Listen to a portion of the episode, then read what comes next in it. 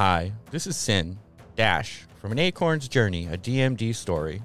Tell us what you think about the campaign over at Apple Podcasts and Podchaser. Leave us a review as well. Remember, you can find us over at Facebook, Twitter, and on the web at thedungeonmastersdojo.com. If you're interested in supporting the podcast, please consider using our DriveThruRPG affiliate stores next time you're shopping. If shopping isn't your thing, you can always buy a sake. We love sake. Finally, consider showing your support by buying some Dungeon Masters Dojo logo wear. The links are in the description below. Thank you for listening. Our reality is but a dimension, the uppermost layer in a tower of mirrors. Beneath it are the many reflections cast by our reality, similar, but not entirely the same. A staggering number of worlds, lands beneath a dark sun, a world of three moons forsaken by the gods, realms long forgotten, and countless thousands more. You are about to enter one such reflection, a world still recovering from a magical apocalypse. A place where magic is regulated, goblins trade their wares throughout the lands, and the north is dominated by giants. Today, the sun rises over Heimurrin and the Wilderin. This is An Acorn's Journey, a DMD story. And now, Chapter 7 of An Acorn's Journey, a DMD story.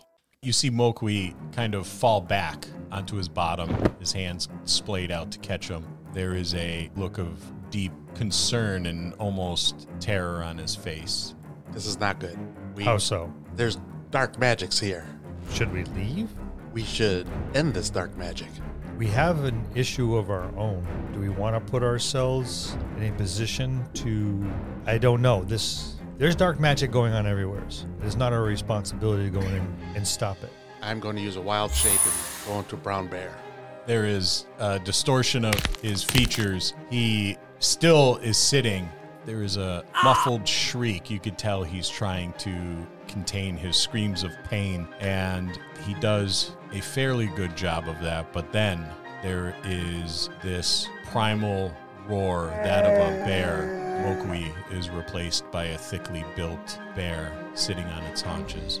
Iring, get the others. I'm gonna reach up and grab a handful of nape out of the bear, look him straight in the eye, and go, "Are you sure?" And I'm going to start moving forward. I'm gonna swing up on top of the bear. I'm going to go back to camp and rouse Dash and Madry. Mo'Quee's very upset. There's apparently some dark magic going on that he wants to put an end to, not far from here. Okay, let's go. Mo'Quee, with Longwei astride his back, thunders down the rise as the chanting is building to this crescendo.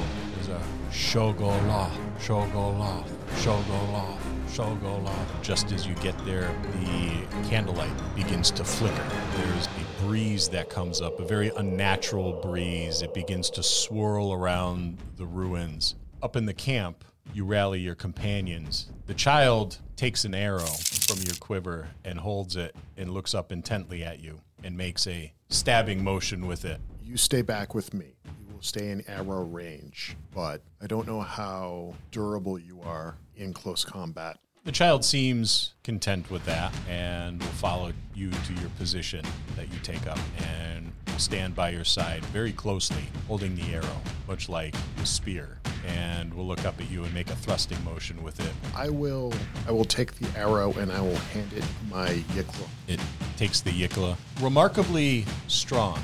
The Yikla is a heavy weapon and is long, but the child takes it and seems to be unfazed by its weight, and it will stand there holding it like a staff. And then I will nock an arrow and I will wait. Adri? Madry starts trucking, throws an arm out for Dash uh, as he's going. I will swing on up and uh, get on the shoulders, my little uh, launching platform. and then Madry starts running 40 feet of movement speed after the brown bear. The bear you see arrives at the outskirts of the ruins. The ruins aren't large by any stretch. It looks like one large structure. There's piles of broken stone blocks littering the area around it. There's some fairly large walls. One of them is arched. Looks like there might have been an entrance at some point in time, perhaps a wooden door hung on it. There's no roof on any of the ruins. It was taken by the swamp a very long time ago. You see those seven cloaked figures, you can hear the eerie chanting, the black candles and their flames flickering almost to extinction and then coming to flame again. The bodies begin to circle slowly around this draconic stone statue as they begin chanting louder and louder and louder. Shogoloth. Shogoloth. Mo'Quee, there's an overwhelming sense of where there was fear and terror initially. Now that you are down there and in bear form, there is a rage that is beginning to build in you from a very deep and dark place. But it's not the primal ferocity of an animal form, it is something within you, within the pit of your being. There is a sense of vengeance and unquenchable anger that is building in you that you haven't experienced for a very, very, very long time.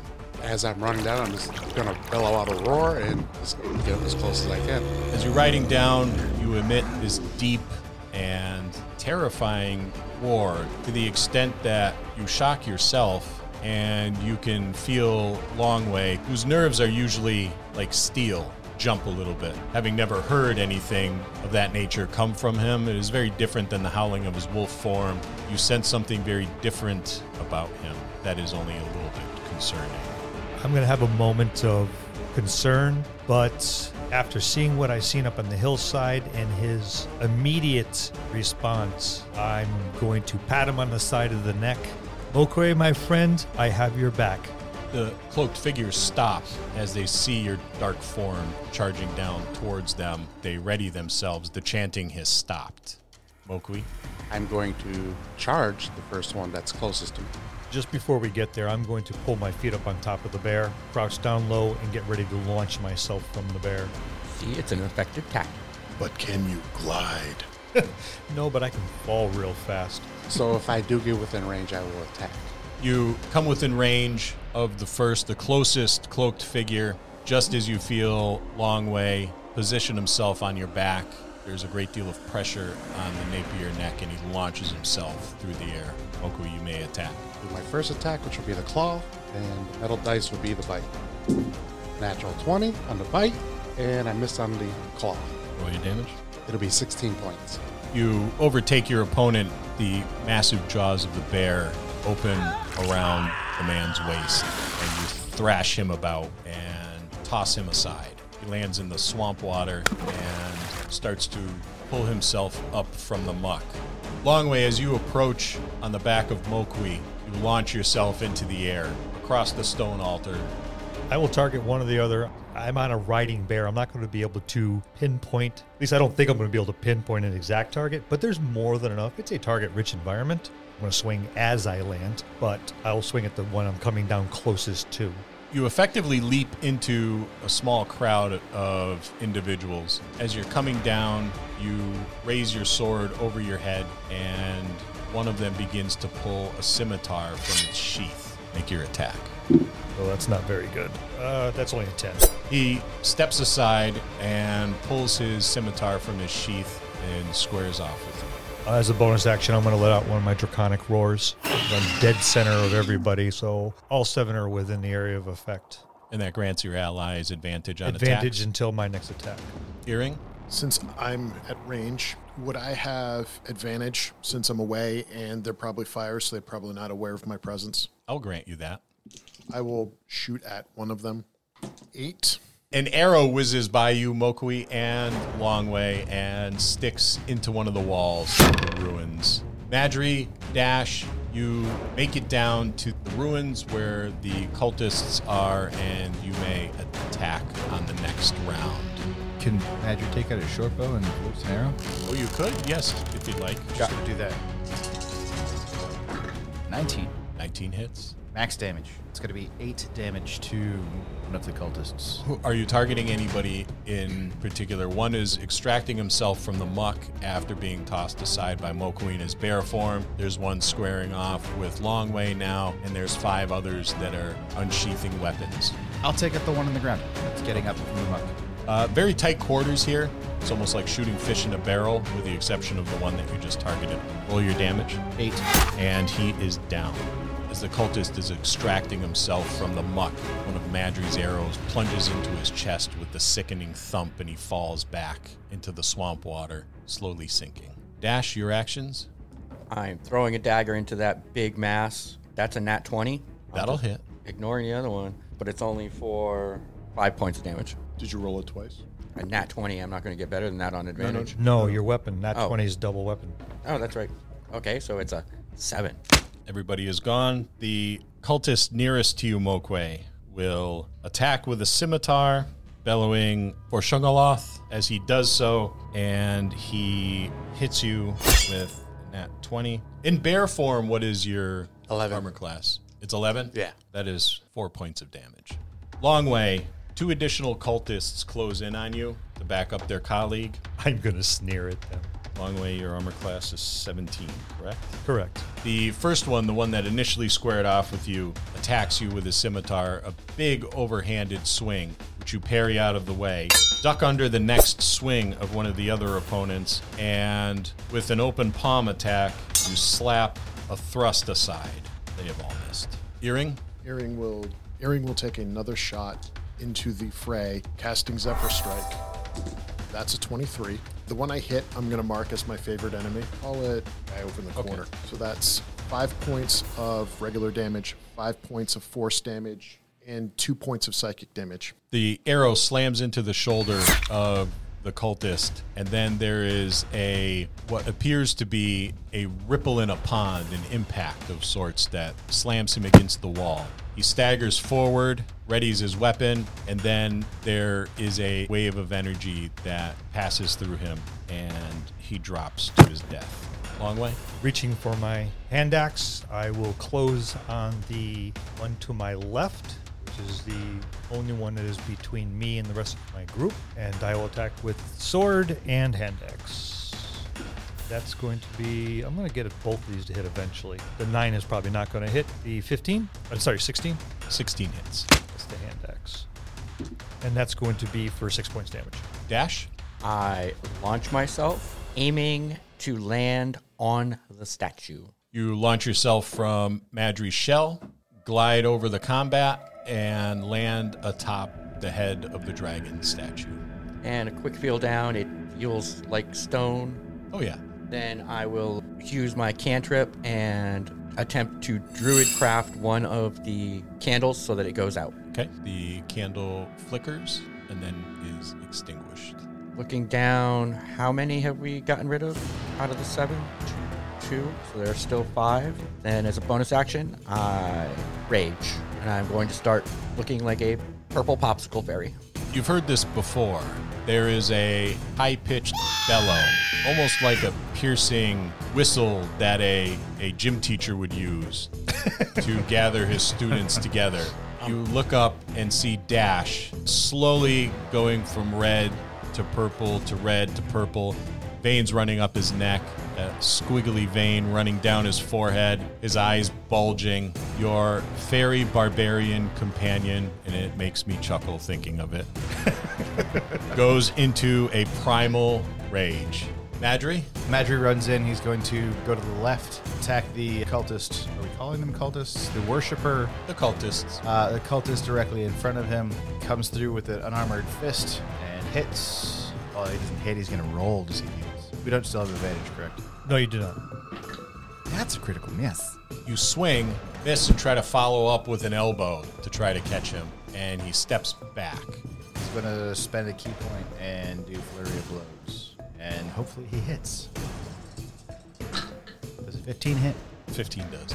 Excellent, because the uh, 17 will also hit. And he's going to, as he does that, his fists, uh, since they're unarmed strikes, are going to be enveloped in one of them is acid, the other one is lightning damage. So total of 12 damage. That is a good hit, Madry. You do an inside roundhouse kick, knock his sword arm aside, and then a flurry of your blows strikes the cultist. There is an electrical charge that runs the entire course of his body across his teeth. You can see it in his mouth. He's and then he falls, sizzling from the acid damage as tiny knuckle-sized holes begin to form in him. The electrical current still running across his limp body. That was my draconic disciple ability. What was And the he's effect down. of his critical botch? We're not using critical failure tables. So that one's dead. That one is dead. Okui? Gonna stand tall and go to the next one, the closest to me, and do the bite and claw. Bite. 21, 21 hits. eight points. Was that with your bite, Bite. and claw? Uh, That's just the bite. Just the bite. The cultist raises his arm, brandishing his scimitar in an attempt to bring it down on you, and you clamp your jaws around his arm. He shrieks in agony as he grabs a hold of one of your ears and tries to wrest his arm from your mouth. The cultist, whose arm is in your mouth, punches you. 16 hits. yes, it does. Take one point of damage, and you can see him grimace as his fist hits your skull. Longwei, you still have two cultists on you. Yes. I will move forward. Well, they're going to attack you first. Oh, okay. I suppose I'll let them That is nice. swing away. It's getting hot in this this swamp. I could use the breeze. One of them attempts to wrest your head from its shoulders. He makes a sweeping attack, exposing his side to you. You step back, pivoting on your heels casually as the blade passes inches in front of your neck. The other one moves in for a thrust, seeing you potentially off balance, and hits you with a 17 for four points of damage. Madry, you are attacked by the cultist. He thrusts his sword towards you, trying to hook your arm with its curved tip, and stumbles, getting dangerously close to you. But his swing is so far off that he's in a very awkward position. Not today, buddy. One of the cultists leaps onto the altar that your statue is upon, Dash, and he makes an awkward swinging motion towards you, hopping as he does so because you're a little bit too tall up there for him, and misses very awkwardly, almost falling off the altar but catching himself on the statue. Iring? The one that Mo'Quee has, is it grappled? It is grappled. Would I have advantage on that I will, target? I will grant you advantage on that. That is the one I will shoot for. There was a 1 in there again. There's a 19. 7 points of normal damage, 2 points of psychic damage. Mo'Quee, you have the cultist's arm in your mouth and are bearing down on it. He shrieks in pain as he's attempting to pummel you to get your jaws off him. You feel your fur being ruffled by a, a, a breeze as an arrow plunges into the cultist's throat. There is a wave of energy that overcomes him from the neck up. As he falls limp in your mouth, How many other cultists are standing around? that would be three now. So the one I have his arm in my mouth. I'm going to charge one of the other ones. As I'm getting close up to him, I'm going to swing this body at him. Okay, I will wait on that one. Longwei. The one that just swung at me and missed is a bit off balance. I'm going to use both his unbalance and swinging with the injury that I took as I was pulling away from it. I'm going to continue that motion and come out with a tail attack to take the one that's off balance off his feet. And that's going to be a 13. That's probably not going to hit. You strike him and it buckles his legs, but he seems to regain control, stumbling forward. I'm going to action surge and I'm going to attack him with both weapons. Uh, one miss. Uh, the sword's going to hit. That's going to be a 20, dirty 20. And that's going to be seven points damage. As he's stumbling forward after the tail strike, catch him in the back, opening a long gash across his back. When your sword makes contact, his back arches in pain. You can see his hands clenched tight in fists, and he swings about and steels himself against you. Dash. Dash is going to say, Bless me, Eagle Brother. Jump up in the air, three feet, you know, a couple feet out so I can get around the upper parts of the statue. And then I am going to fold my wings and do a stoop maneuver and just slam my foot into the top of the cultist's head who's below me. That is a 23 dirty. That'll hit. That is six points of damage. With your foot. Unarmed strike. Oh. Unarmed strike four plus two for uh, raging. Okay. Your unarmed strikes do one point. So that's four bludgeoning. Okay. You wrote it for me. Actually, build it. So you leap from the statue, fold your wings in, plunge down onto the cultist who is still on the altar, striking him on the top of the head with your foot. He fails his dexterity save. falling backwards, taking three points of damage. He is now prone. Madry? Trying to see where the combatants are. All right, Madry's going to step up to the next one. I'll take out the one that Longwei is facing off against. He's going to punch and potentially punch again, or kick, or Let's get a, gonna kill him. first strike. 18, That'll hit. or six points of damage. The punch. Is that the one that Longwei struck? Yes. You do an uppercut, palm strike. His head snaps back. There's a cracking sound. His knees buckle, and he falls limp. I will cartwheel over him, and as I do so, I will kick the next one that Dash is facing off against in the face, or attempt to. He's prone, so you get advantage. I will. Oh, yeah. Instead of kicking him in the face, I'm going to just heel to the middle of the chest. 18. That is a good hit. It's a flaming heel. How much damage do you do? Six. You have not lived until you've seen the, the impressive sight of a turtle cartwheel over a fallen opponent. And then with flaming heel strike, his your ki energy builds in you as you let out a massive kia in a deep guttural voice as your foot and calf is engulfed in a ki powered flame and you drive your heel down plunging it deep into his chest breaking his sternum. He spouts a gout of blood and falls backwards dead. Mo'Quee Moku's going to take the guy that he still has in his arm, run up to one of the guys, and we'll try to fling this thing at him, at one of the um, the closest one standing up. okay first need a strength check in your bear form That is eight. as you charge forward and jerk your head to toss the limp form that you have in your mouth, he flies awkwardly towards the last remaining cultists, strikes a wall, missing them, and slowly slides down, leaving a long smear of blood. Can I still have my second attack? Yeah, I'm going to just swipe at the one that's standing. 15 15 hits. for 11 points. Your massive bear paw lashes out and catches him at the top of the shoulder. Your claws, you can feel them dig deep into the flesh, into the muscle, into the bone as you rend his chest open in a spout of blood. And he falls forward with this look of amazement on his face and dies sitting on his heels. So, are there any others around? There is one more who immediately drops his weapon and drops to his knees and puts his hands up and says, Please, mercy. I mean you no harm. That's the end of my turn. The last remaining cultist, after seeing his fellows quite easily exterminated, mauled by a bear, shot from some unseen individual in the swamp, drops to his knees, begins begging for mercy. Hearing will put his bow down, still have an arrow nocked, but not like at the ready, and just put an arm down, the child to wait and wait to see what unfolds. Mo'Quee, this one's to you. And as if he says that, I'm going to walk up to cultist, put my paws on his chest, and push him to the ground. You easily push him to the And I bite his face. And then do that bear pounce. You see Crack, snap, squish. Mo'Quee in bear form push the cultist down with his two massive paws. He stands up to his full height, lets out a roar, does the bear pounce, and slowly walks over to the cultist who has this look of abject terror on his face. He's no, no, no. And then he opens his mouth and clamps on the cultist's face. The cultist shrieks in pain and reaches his arms up around Mo'Quee's face and is pulling and tearing at his fur as Mo'Quee thrashes him around, and soon he is limp. The bear turns around, stands, and emits a mighty roar.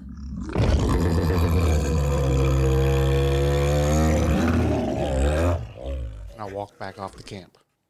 We interrupt this podcast of an acorn journey to talk about our sponsor. Are you a veteran DM with more campaign ideas than prep time? Yeah, of course you are. Aren't we all? Does your party have a habit of going to the person or place that you would least expect? If they're like my group, they sure do.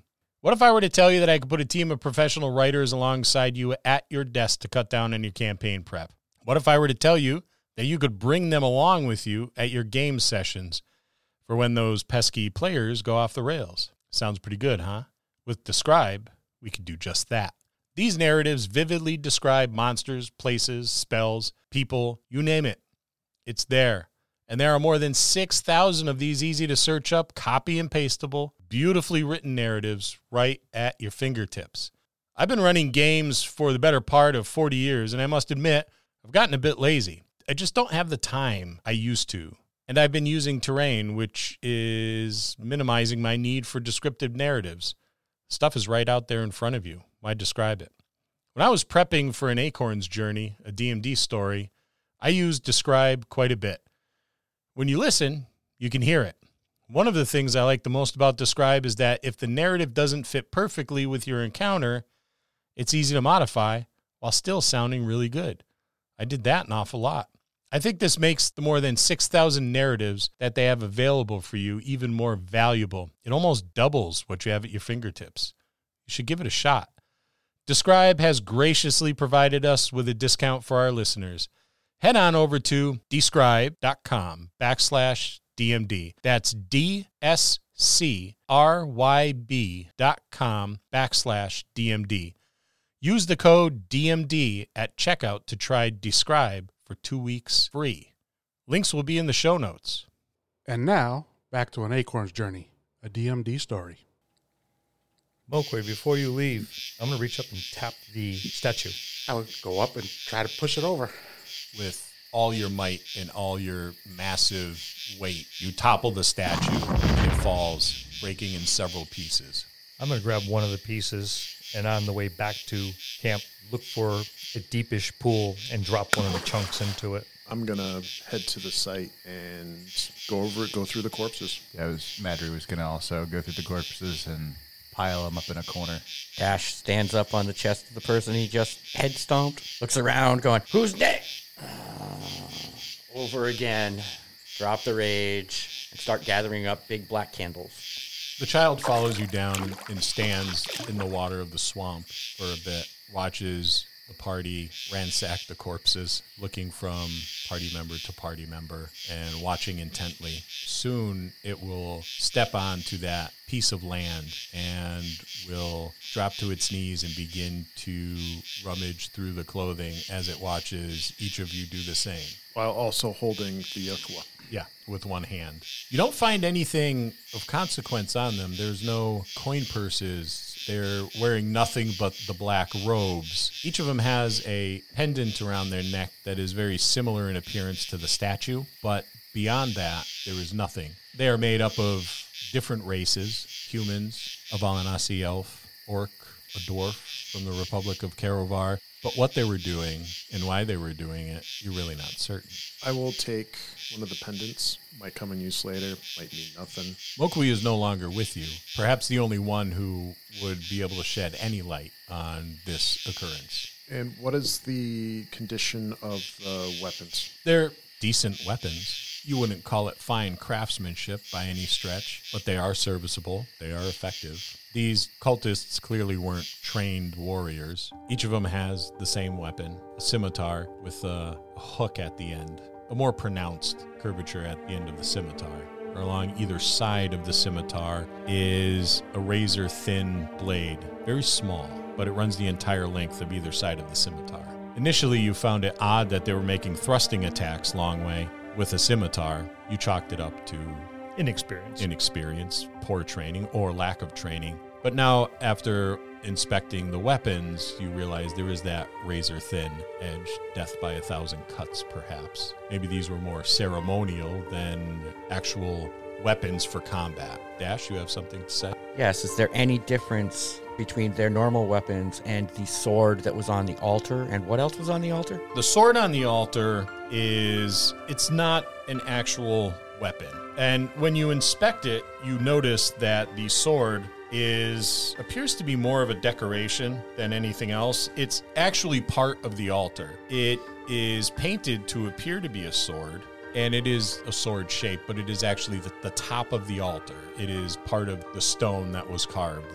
There's a six pointed star pattern on the bottom of the altar. There are some crystals on the wall, these white white crystals. You're not too sure what the purpose of those are, but they did reflect a lot of the candlelight. So perhaps it was nothing more than lighting. There's a dark stone on the altar. It's in a gem studded gold urn of some type. So you are just seeing the top of this dark stone. It's not a gem, but it is rather a rock. Oh, that's okay.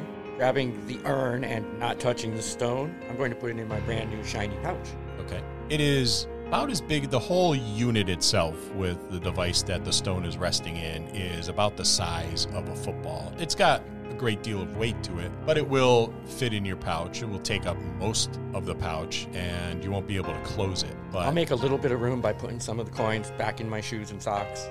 Iring will start taking the bodies and setting them off into the more watery depths of the swamp. Making a fire here be difficult. yes, very challenging. I'm going to continue walking with Mo'Quee. He's going to need to come down off his rage, and I want to have make sure there's someone nearby just in case. Where are you going? Up and around the camp area. I was going to just circle the camp, make sure there's nothing else up in that area. I'm just going to follow him closely, but I'm going to follow him. Not going to disturb him. You walk around the camp for a while. You seem satisfied that the there is no more danger from any cultists, and stop at the camp. You stay in your bear form. For the duration, yes. I'll just watch over them. Madry, Dash, and Iring and the child are, are still down at the ruins. You search the area, found nothing of great interest, with the exception of a pendant that was quietly slipped into your pocket and the black stone. What are you going to do now? I will continue to cast the bodies out into the swamp. The last body is given to the swamp. You seem satisfied that the area is cleaned up as best you can. I will then guide the child back to camp. Madry, Dash. I'm going to follow the child, jumping every once in a while, testing out my new boots in this big puddle. It's it's weird having something on your feet. You very seldom do. There's really no need for you to have anything on your feet, but this is your first experience with a swamp. I like the way the water flicks off the bunny ears. Madry, will you be accompanying your colleagues back to the camp? Definitely. Yeah, Madry heads back to the camp as well. So you sit around the fire, Mo'Quee is still in his bear form and sits quietly just looking at the fire. Now that he's settled down, I'll walk up alongside of him, just pat him on the back of the neck or the shoulder a little bit, give him a little bit of a scritch. If he looks up at me, I'll just smile, you know, well, as best as I can smile. He'll recognize it as a smile and just nod to him and just plop myself down on the other side of the fire and wait for the rest of the group to come back. Is that sickening feeling gone or? Yes. Okay. The sickening feeling is gone, but it is now replaced with a sense of shame that your companions saw you maul these people. There's concern with how they they will now react to you. Always being concerned about going into a wild shape and how off-putting it can be for people to bear witness to that. But even more so now that they bore witness to you acting even more savagely than a bear of that type would. After an hour's worth of time, I'll drop my wild shape. Do we recognize the name of the cult or the entity that they were calling out to? You can check Arcana if you wish. I have a negative to that. Nice bite, Mo'Quee. We won't talk about that. 17. Nothing appreciable.